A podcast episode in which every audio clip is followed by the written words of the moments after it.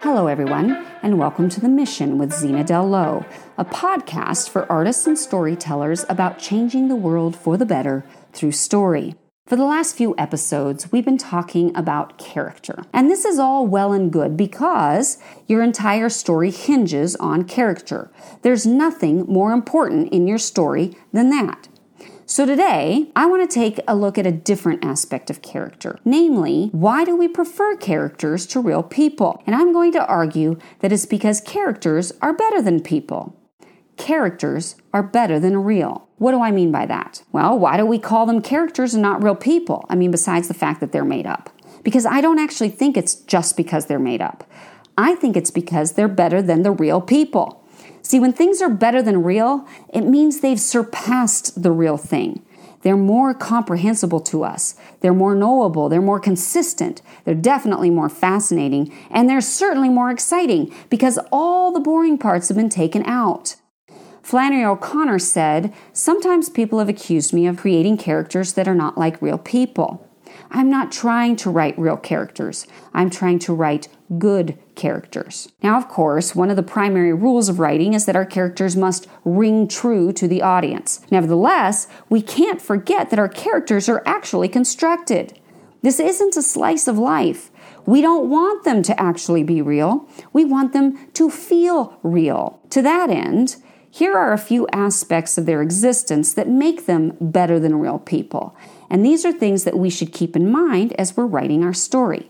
Number one, characters are compressed in time. Just try to fit a real person's life into a book or a movie. You can't do it, it's too much. Even historical pieces about true historical figures don't try to cram in every aspect of that person's existence. If they did, the story would be all over the place. It wouldn't even make sense.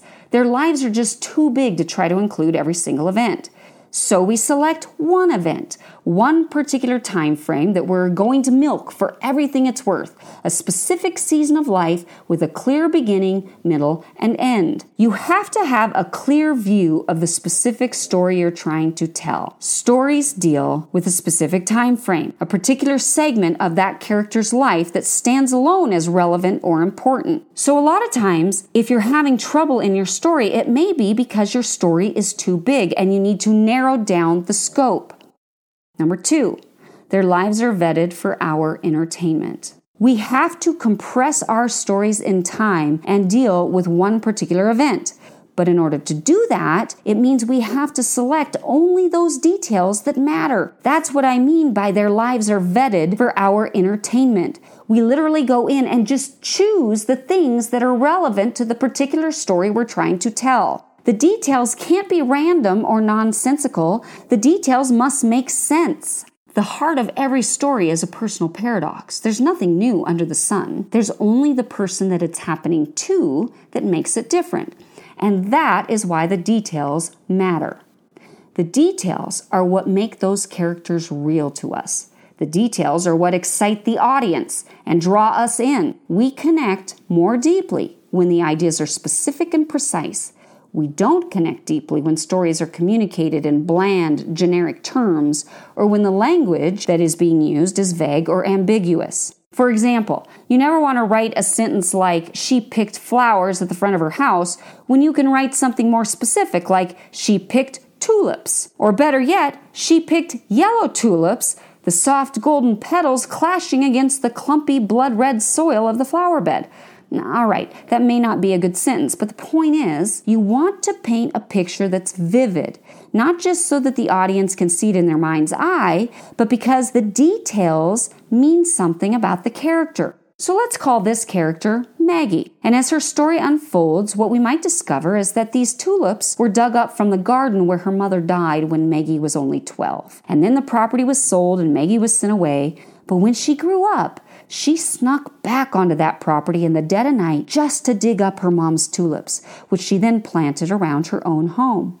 So now, she's not just gardening. Every time she's out there, she's connecting to her deceased mother. The details are where we find the character's depth. It's also where the audience connects. However, you want to make sure that the details are actually relevant to that particular story. Have you ever had a friend who told stories in a meandering way where they'd go off on a tangent and mention stuff that had nothing to do with what the story was even about? Oh my gosh, that kind of storyteller is literally the most frustrating. And that's how our readers are going to feel about us if we include details that ultimately have nothing to do with the story. We call these red herrings and they frustrate the audience, and you don't want to do that. Make sure you only choose the details that play into the narrative in some way. For example, back to our Maggie story, let's say Maggie is stuck. She's still grieving from her past. Maybe she has unresolved trauma related to her mother's death. And so the real story then is about how Maggie heals from these wounds so that she can move on. And somehow the garden is going to play into that. The tulips are going to come into play in the narrative. Every single detail in the story plays into the narrative in some way. There's nothing superfluous or unneeded. Everything has a part. Real life is messy, disorderly, chaotic. A lot of times it doesn't make sense. But our characters' lives are better than real because every detail of their lives has a purpose. Number three, normal life does not have heightened sustained conflict. If it did, we would die. We literally would have heart attacks if we had to stay in the state that our characters stay in for their entire story. Everything that happens in story is either exciting or on the verge of being exciting or temporarily coming down from a time that was just very exciting. And once we have a chance to breathe, guess what? We're going to start revving up again to being exciting. So the name of the game is to constantly keep your character in a state of heightened conflict. Each scene must build suspense or add tension to keep everyone on edge, including us. We skip all the boring parts. Life is boring, but story is not. Think about John Wick. That guy lives in a state of heightened conflict. He goes from battle to battle to battle. When does he ever have any downtime?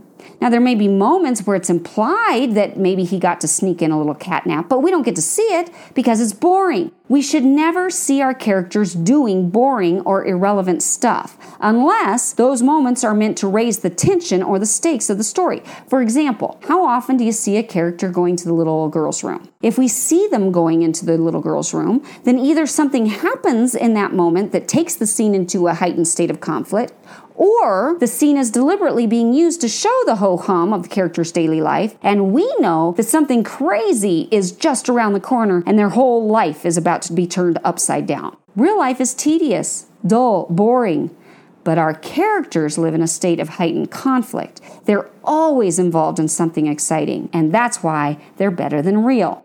Number four, we have extraordinary access to them. We know characters in a much deeper, much fuller way than we could ever know anyone in real life. We know who those characters are. And this is especially true by the time we reach the end of the story. Whatever emotional journey our character's been through, they've arrived by the time they get to the end of the story.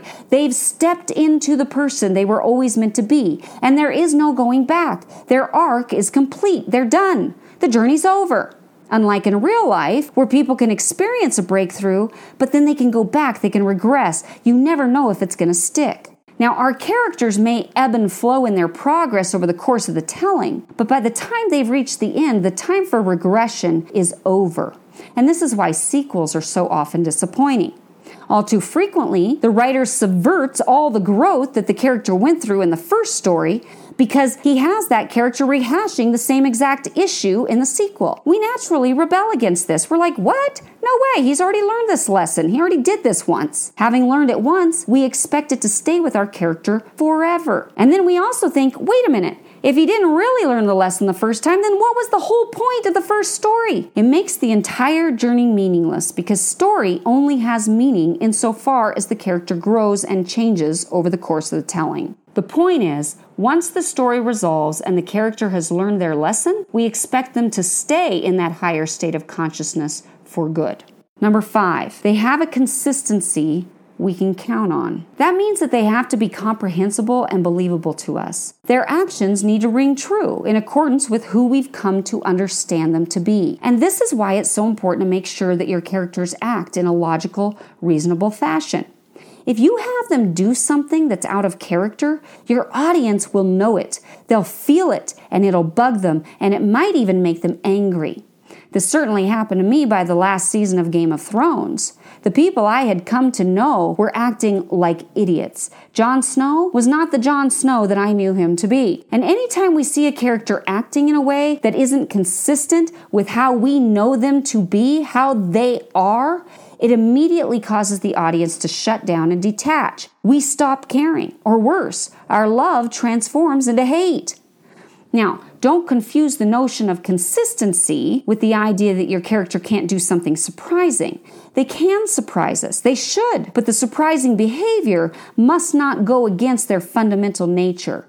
We know who they are and we expect them to behave accordingly. They have a consistency that we can depend on. We can count on it more than we can even the people in our real lives. To recap, then, we generally prefer characters to real people because characters are better than real. And they're better than real in the following ways they're compressed in time, their lives are vetted for our entertainment. Real life does not have heightened conflict, but theirs does. We have extraordinary access to them, and they have a degree of consistency that we can count on. So, these are some of the things that we want to look at when we're writing our own characters and developing our own stories. Thank you so much for joining me today. I hope you found this episode useful.